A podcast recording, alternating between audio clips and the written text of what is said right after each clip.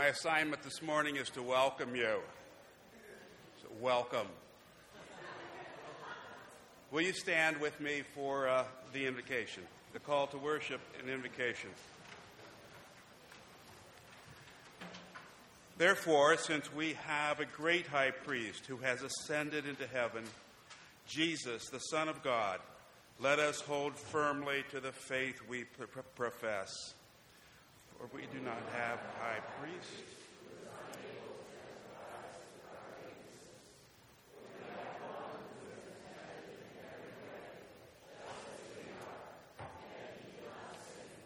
Let us then approach God's throne of grace with confidence.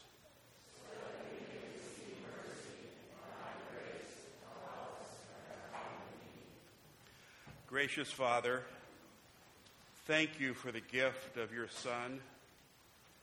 Thank you that he understands us. Thank you for loving us. Thank you that he stands at your throne to pray for us. And so we approach you this morning with confidence so that we may receive mercy and find grace. For this morning is our time of need. Amen. Please sing.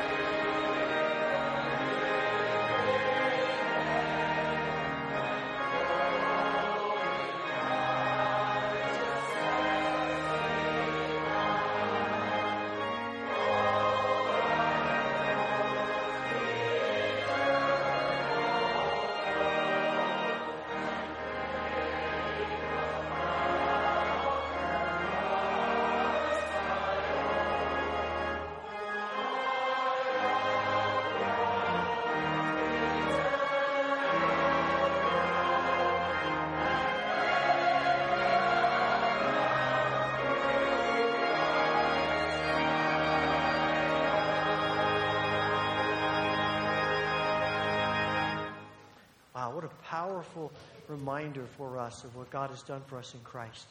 We are so glad that you're here in worship today.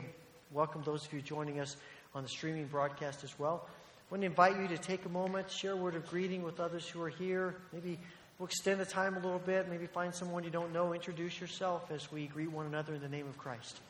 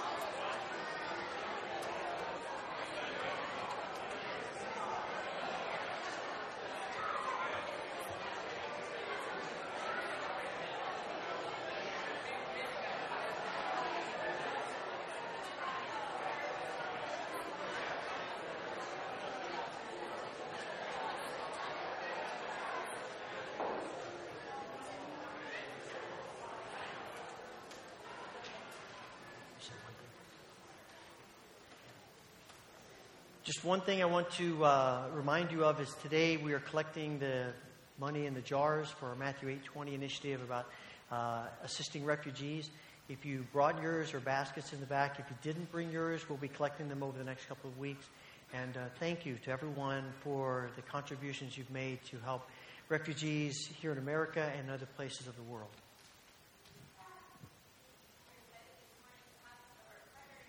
School children to sing a couple of the songs they've been working on together.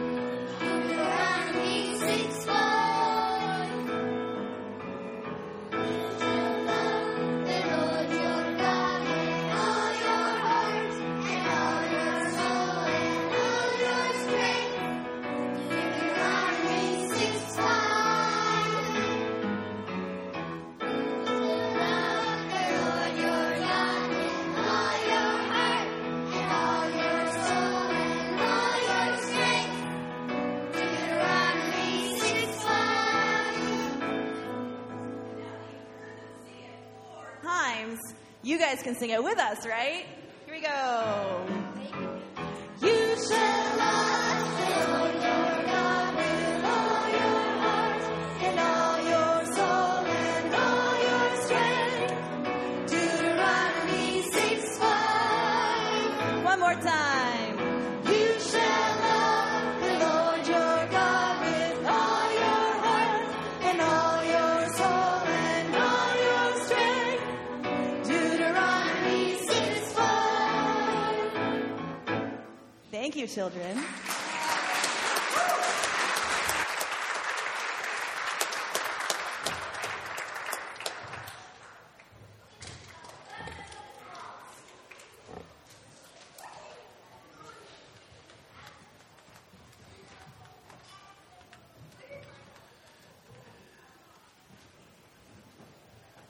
You have been to church. Our Old Testament reading is from the first Psalm. Both of our readings today are very familiar. If you have resolved to read the Psalms through as many times as I have, you have read this one uh, several times. Psalm 1. Blessed is the one who does not walk in step with the wicked, or stand in the way that sinners take, or sit in the company of mockers, but whose delight is in the law of the Lord, and who meditates on his law day and night. That person is like a tree planted by streams of water, which yields its fruit in season, and whose leaf does not wither. Whatever they do prospers. Not so the wicked. They are like chaff that the wind blows away. Therefore, the wicked will not stand in the judgment, nor sinners in the assembly of the righteous. For the Lord watches over the way of the righteous, but the way of the wicked leads to destruction. This is the word of the Lord. Will you stand with me for the doxology as the ushers come to receive this morning's tithes and offerings?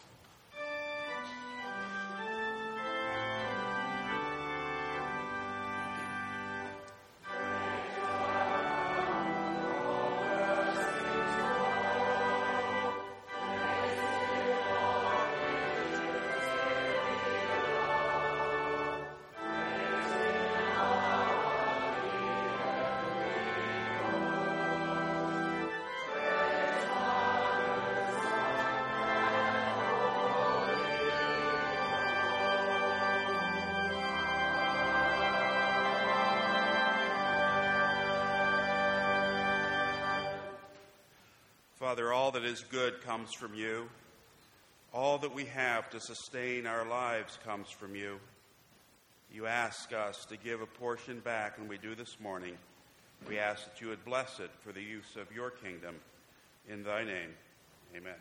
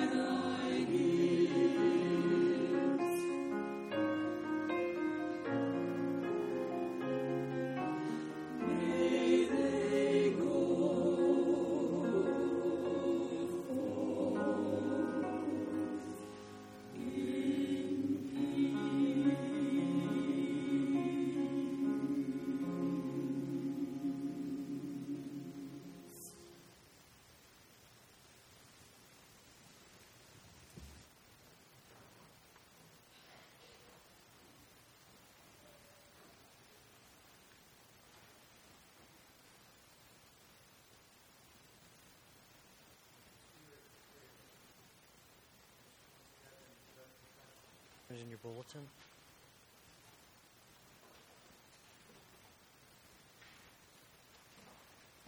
Let us pray together.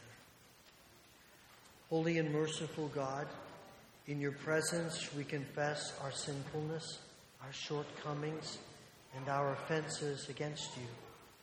You alone know how often we have sinned in wandering from your ways, in wasting your gifts, in forgetting your love. Have mercy on us, O Lord. Forgive our sins and help us to live in your light and walk in your ways for the sake of Jesus Christ, our Savior. Amen. This morning, as we uh, spend some time in corporate prayer, we're going to uh, again do something we did a couple of weeks ago and invite those of you who would like to offer one or two sentence prayers for us. If you're able to stand where you are, just so others can hear, that would be helpful.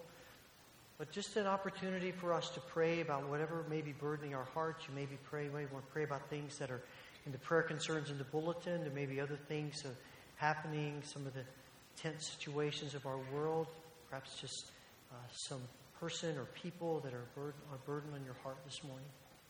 But as we pray together, we'll take a moment of silence to prepare our hearts, and then I want to invite those of you who would like to offer prayers uh, as we pray together.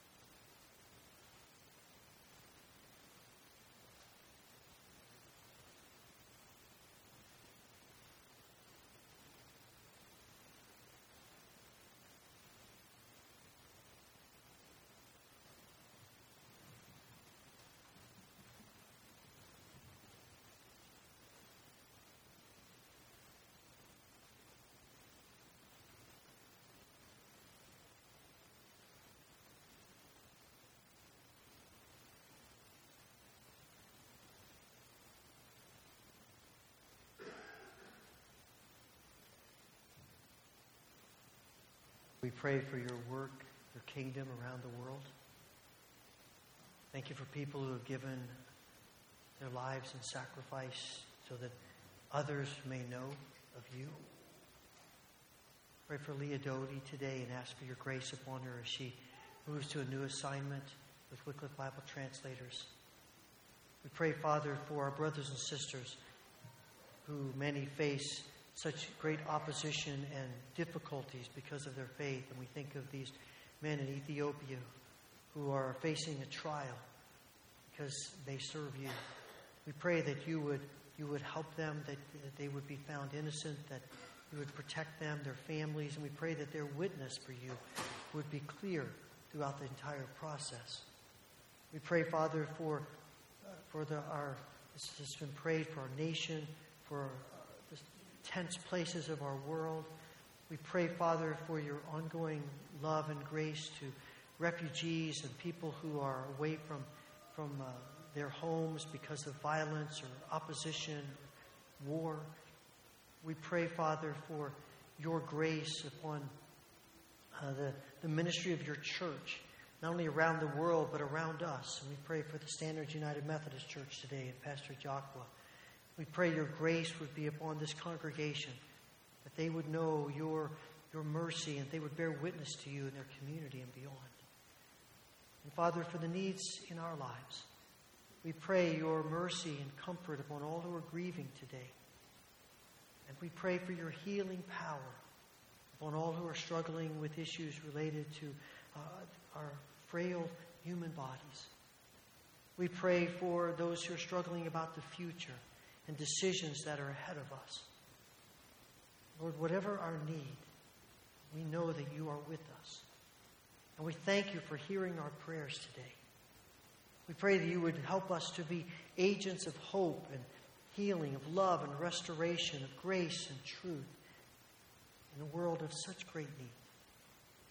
We pray this through Christ Jesus, our Lord, our Savior, and the one who leaves us the model for prayer, which we now pray together. Our Father, who art in heaven, hallowed be thy name. Thy kingdom come, thy will be done, on earth as it is in heaven. Give us this day our daily bread, and forgive us our debts as we forgive our debtors. And lead us not into temptation, but deliver us from evil.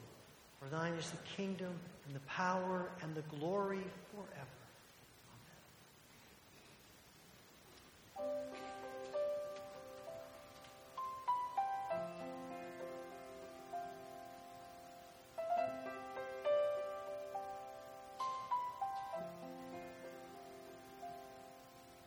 Arise, my soul, arise. Shake off thy guilty fears. The bleeding sacrifice in my behalf appears. Before the throne, my surety stands. Before the throne, my surety stands. My name is written on his hands.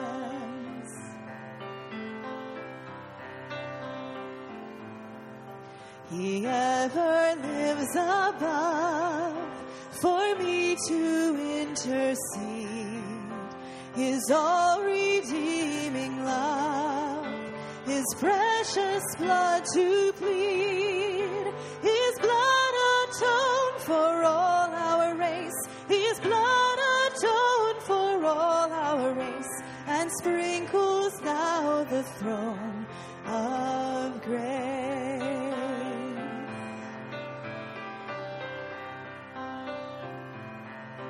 The Father hears him pray, his dear anointed one. He cannot turn away the presence of his Son. His Spirit answers to the blood. His Spirit answers to the blood and tells me I am born of God.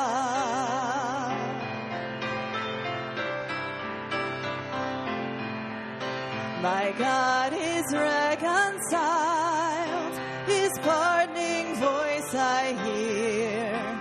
He owns me for His child. I can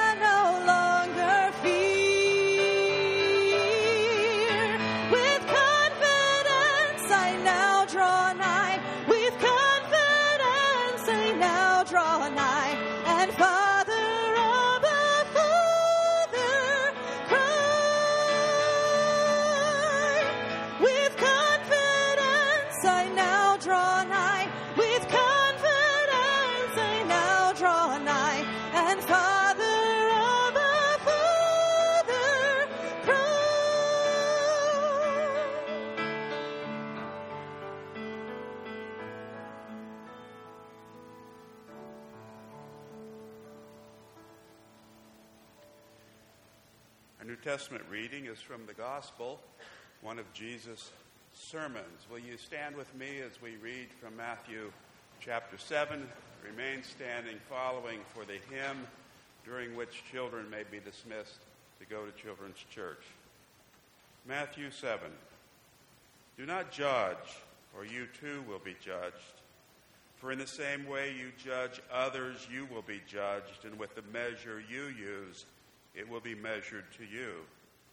Why do you look at the speck of sawdust in someone else's eye and pay no attention to the plank in your own eye? How can you say, Let me take the speck out of your eye, when all the time there is a plank in your own eye? You hypocrite. First take the plank out of your own eye, and then you will see clearly to remove the speck from the other person's eye. Do not give dogs what is sacred. Do not throw your pearls to pigs. If you do, they may trample them under their feet and turn and tear you to pieces. Ask, and it will be given to you. Seek, and you will find. Knock, and the door will be opened to you. For everyone who asks receives, the one who seeks finds and to the one who knocks, the door will be opened. Which of you, if your son asks for bread, will give him a stone? Or if he asks for a fish, we'll give him a snake? If you then, though you are evil, know how to give good gifts to your children, how much more will your Father in heaven give good gifts to those who ask him? So in everything, do to others what you would have them do to you for this sums up the law and the prophets. This is the word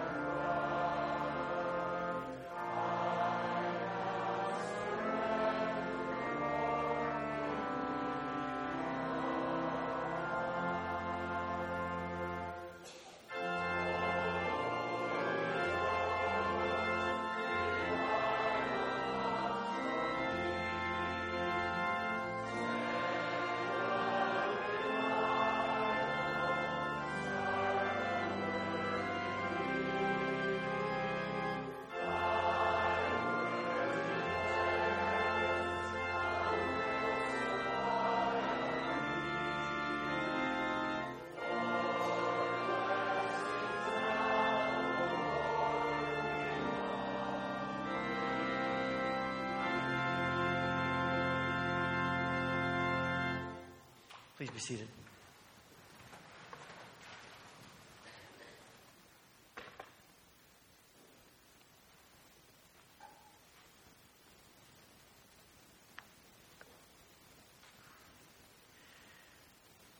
One of the universal truths that we live with is that wherever you find people, you will find struggles with sin. Go anywhere, any place, at any time, wherever there are people, there is the struggle with sin.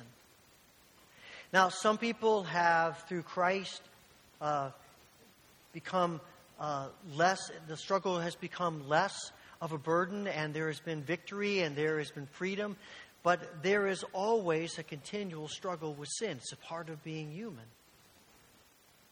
And I know there have been people through the years who have said, I've come to the place in my walk with Christ that I no longer struggle with sin.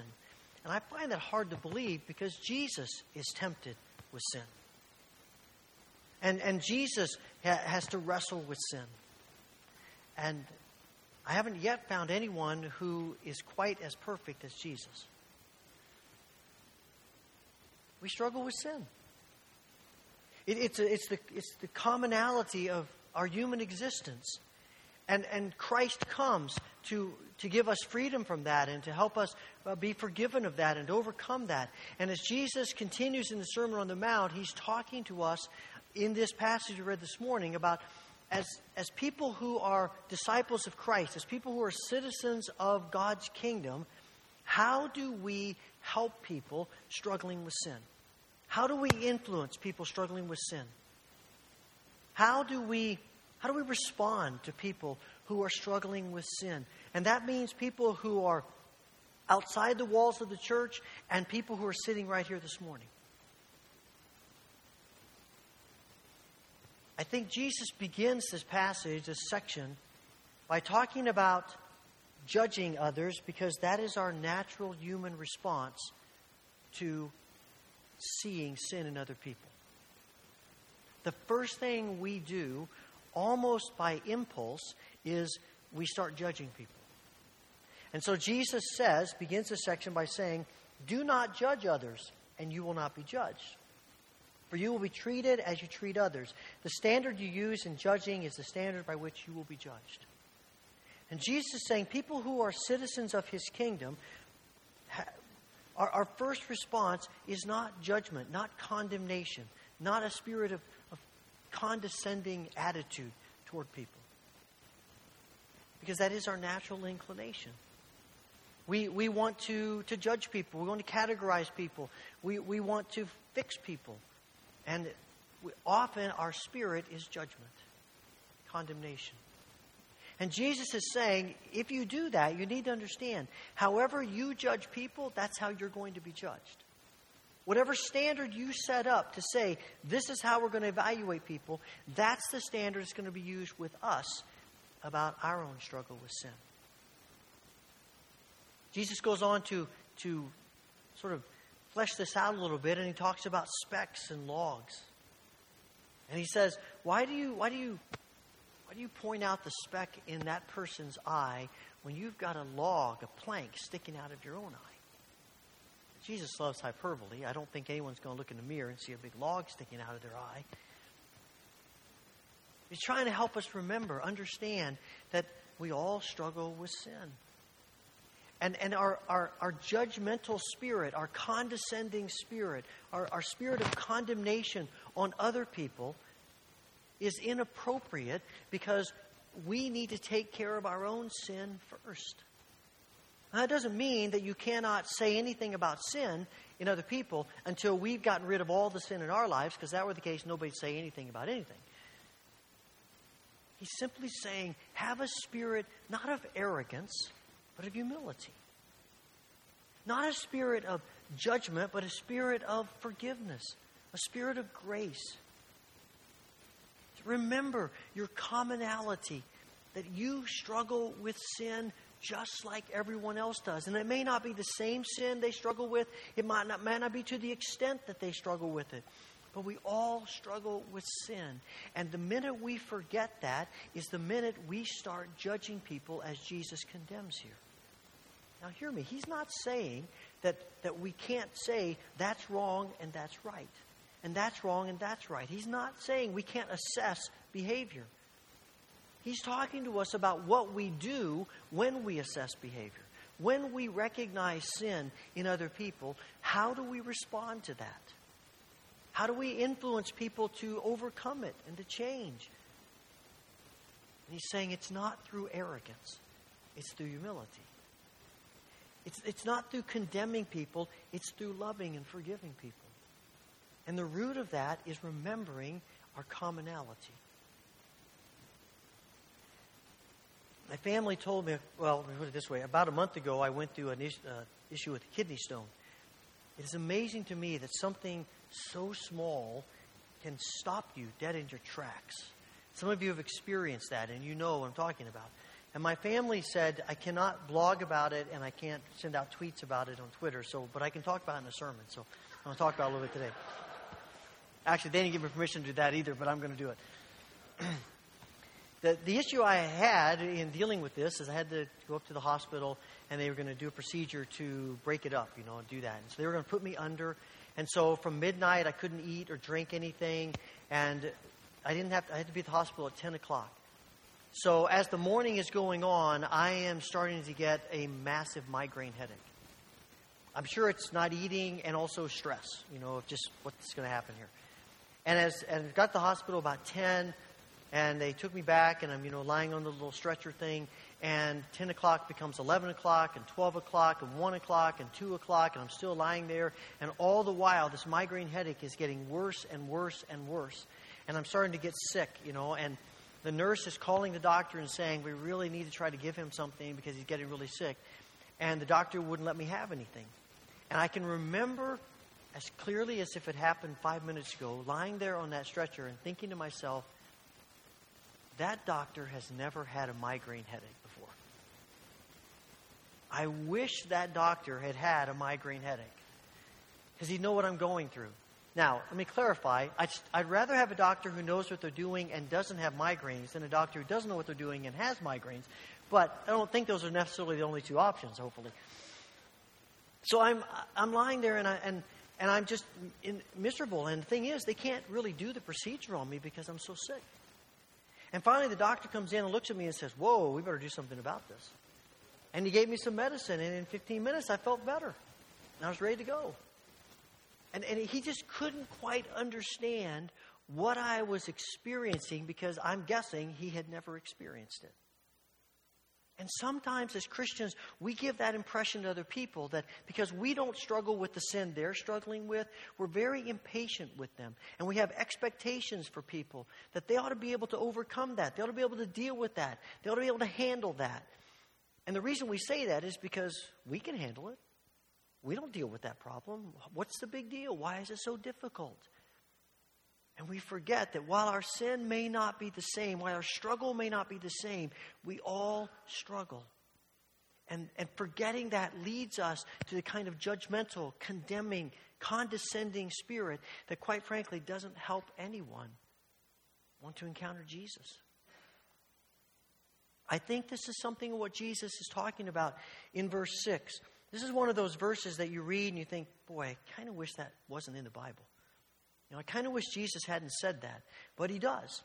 He says, Don't waste what is holy on people who are unholy, or don't give to dogs what's unholy. Don't throw your pearls to pigs. They'll trample the pearls, then turn and attack you. Now, the audience that Jesus is addressing on the mountain that day are all Jews. And the Jews and the Gentiles did not get along with each other, they hated each other. And two of the, the slang terms that Jews would often use for Gentiles were dogs and pigs. And so Jesus is, in essence, saying, Don't tell the Gentiles about me. That's one way to interpret it. And if that were really what Jesus meant, then that doesn't sound like Jesus. I think what Jesus is saying, as he says in other places, he came for the house of Israel.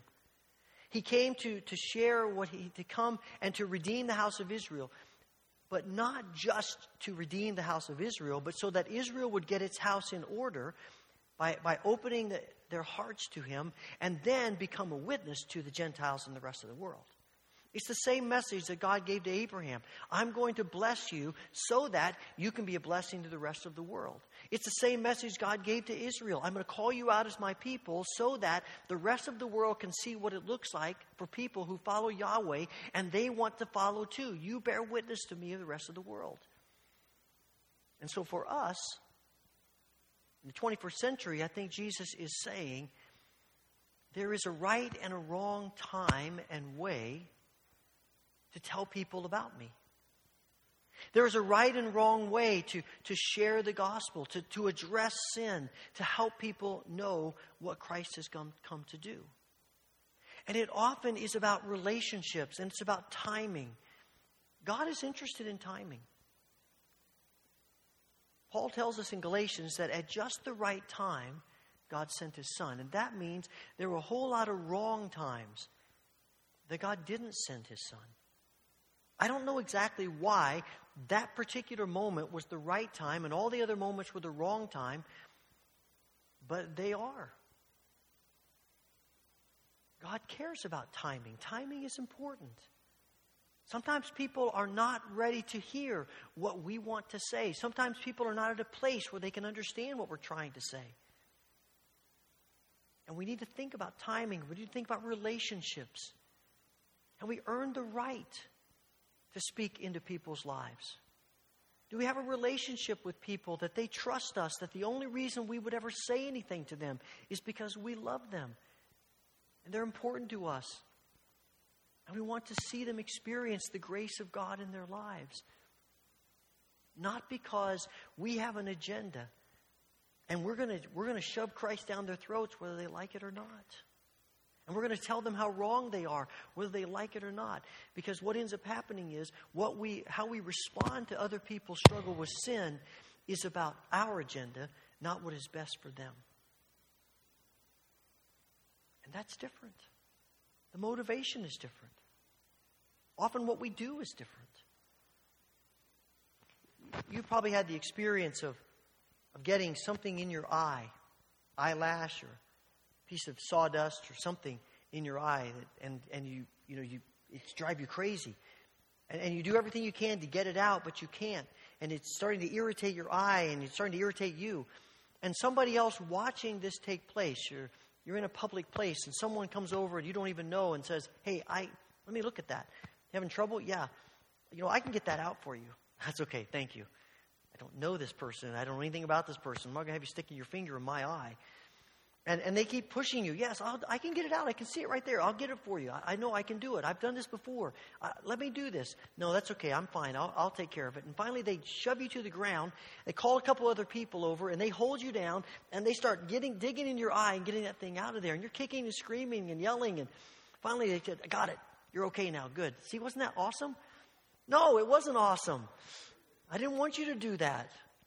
And do you want to, now out of that, do you now want to develop a friendship with that person? No, you probably want to file charges against them in some form.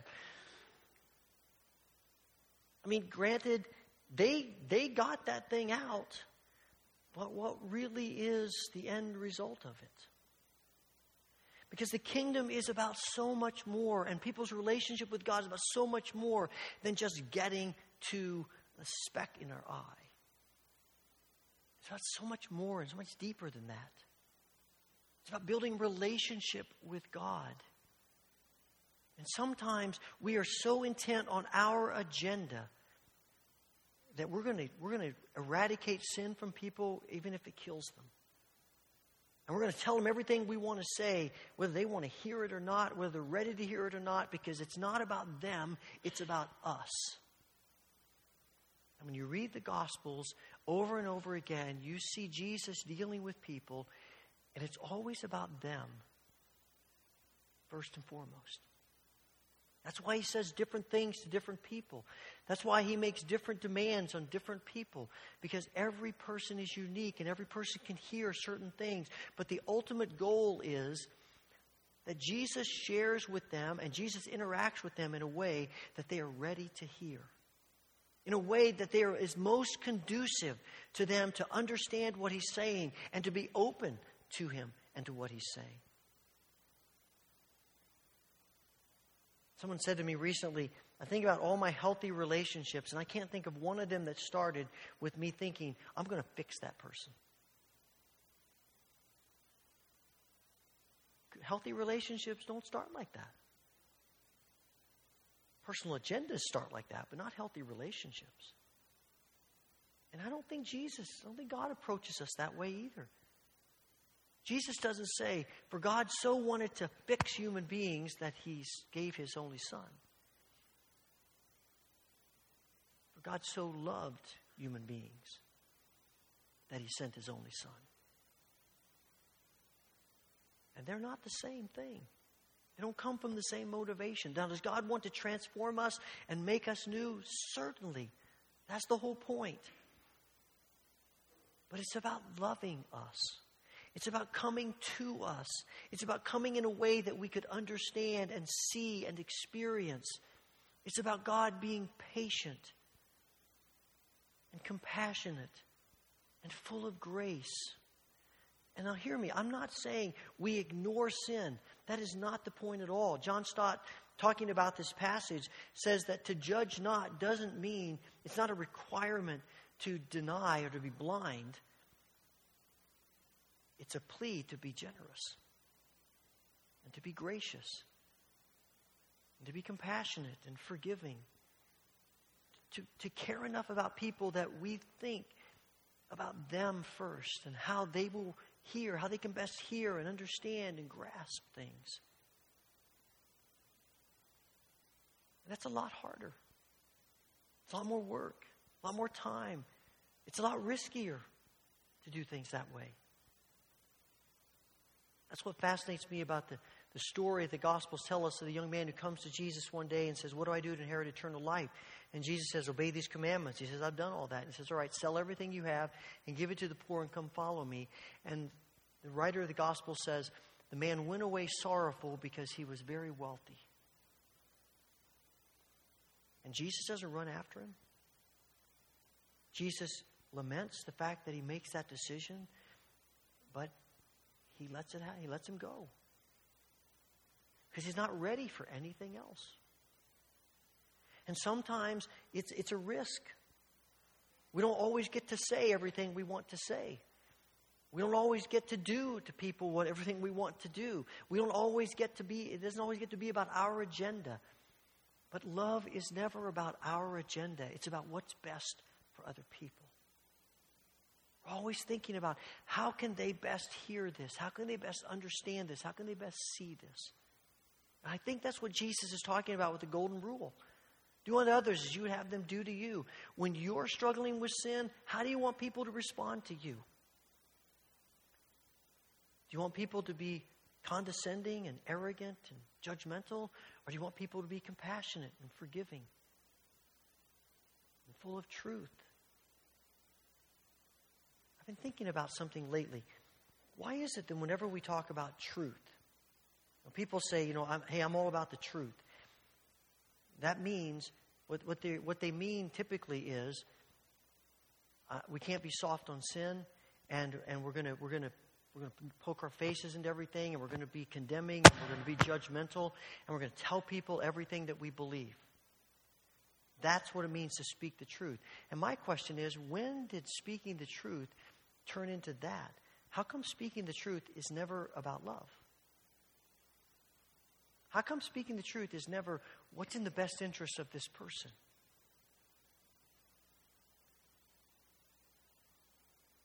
It's not a denial of sin. It's not, it's not going soft on sin.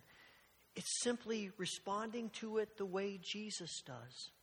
And that's why Jesus says that golden rule really summarizes everything God writes in the Old Testament, everything that scriptures tell us. Because when you read through the scriptures over and over again, what you see underlying everything is love the Lord your God and love your neighbor as yourself. Love people, care about people, be compassionate to people, think about people. John says in his epistle if you say you love God, but you don't love people, if you're not sensitive to people, if you aren't thinking about the needs of people, then you don't really love God.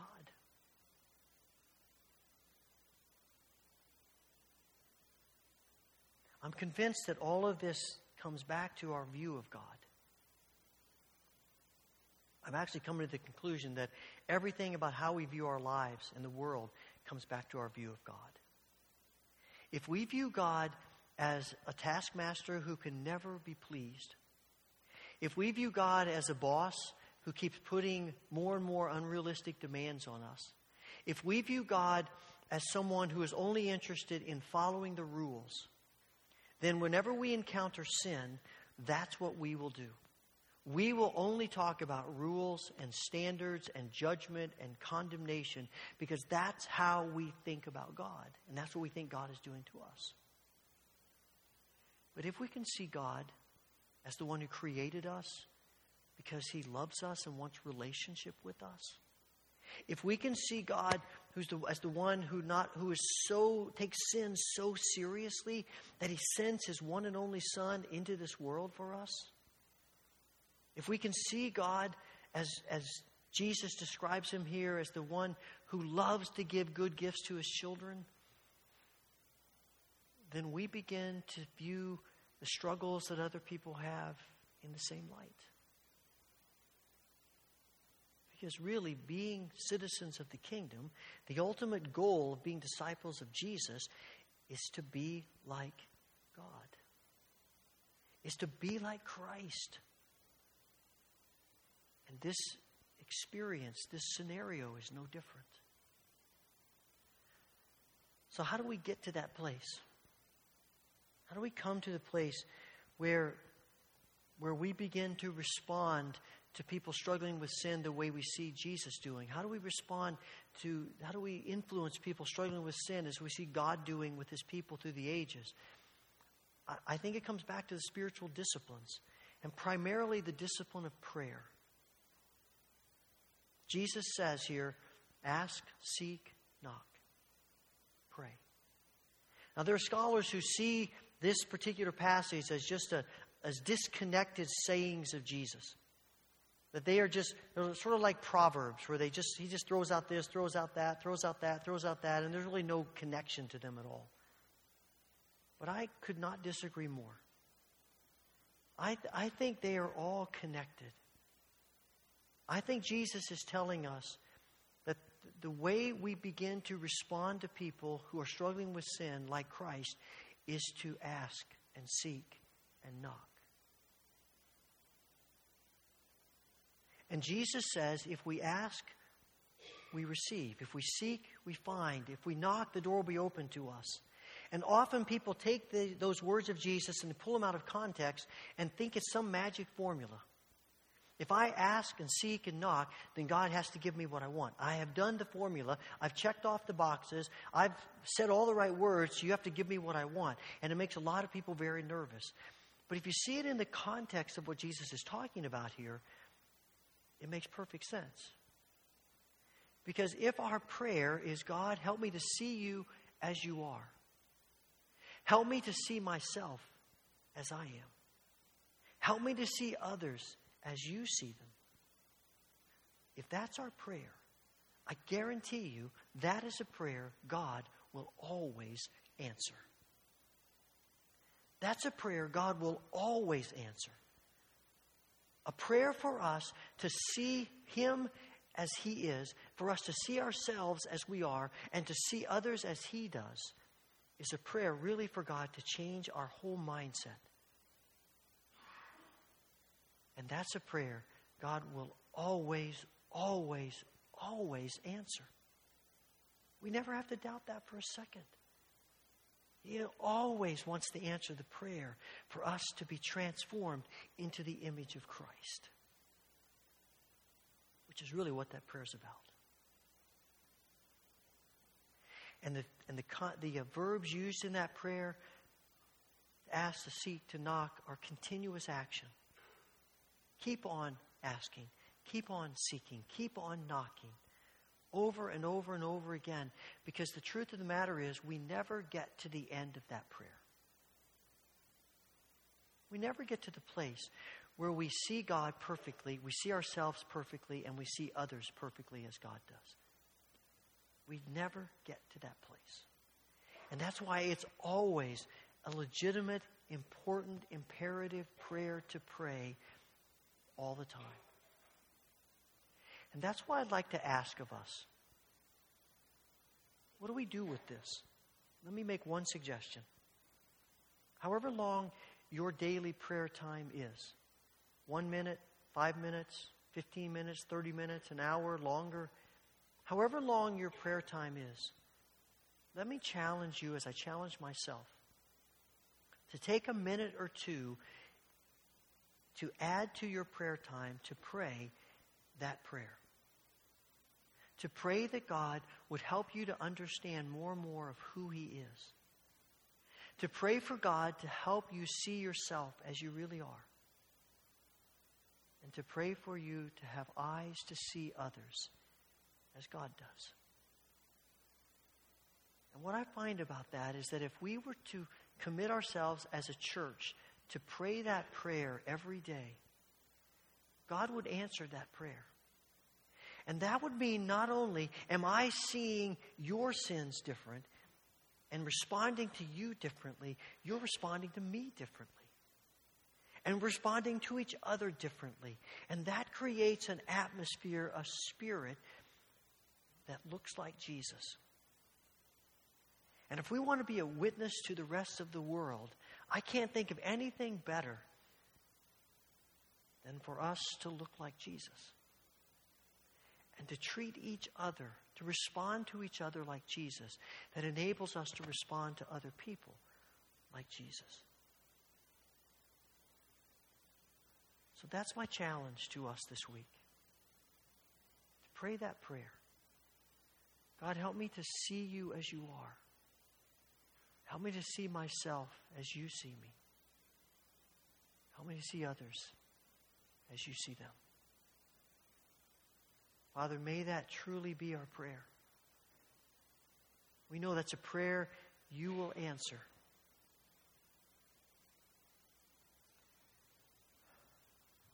We ask this through Christ. Amen.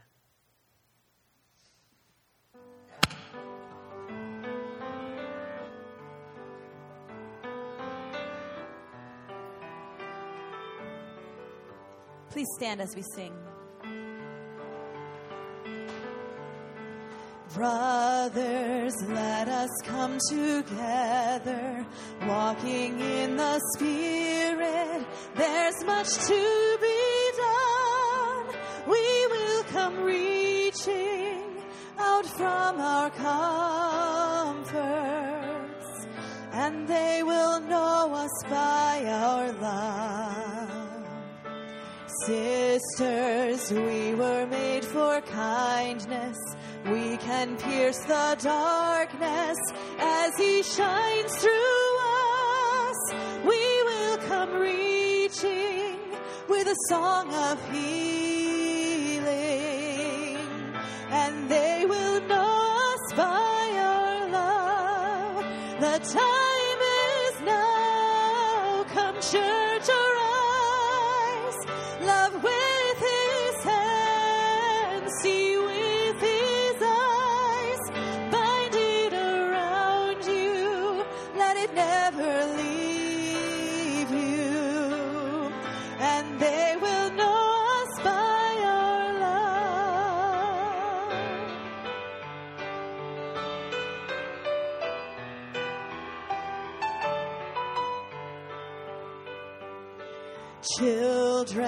You are hope for justice. Stand firm in the truth now. Set your hearts above.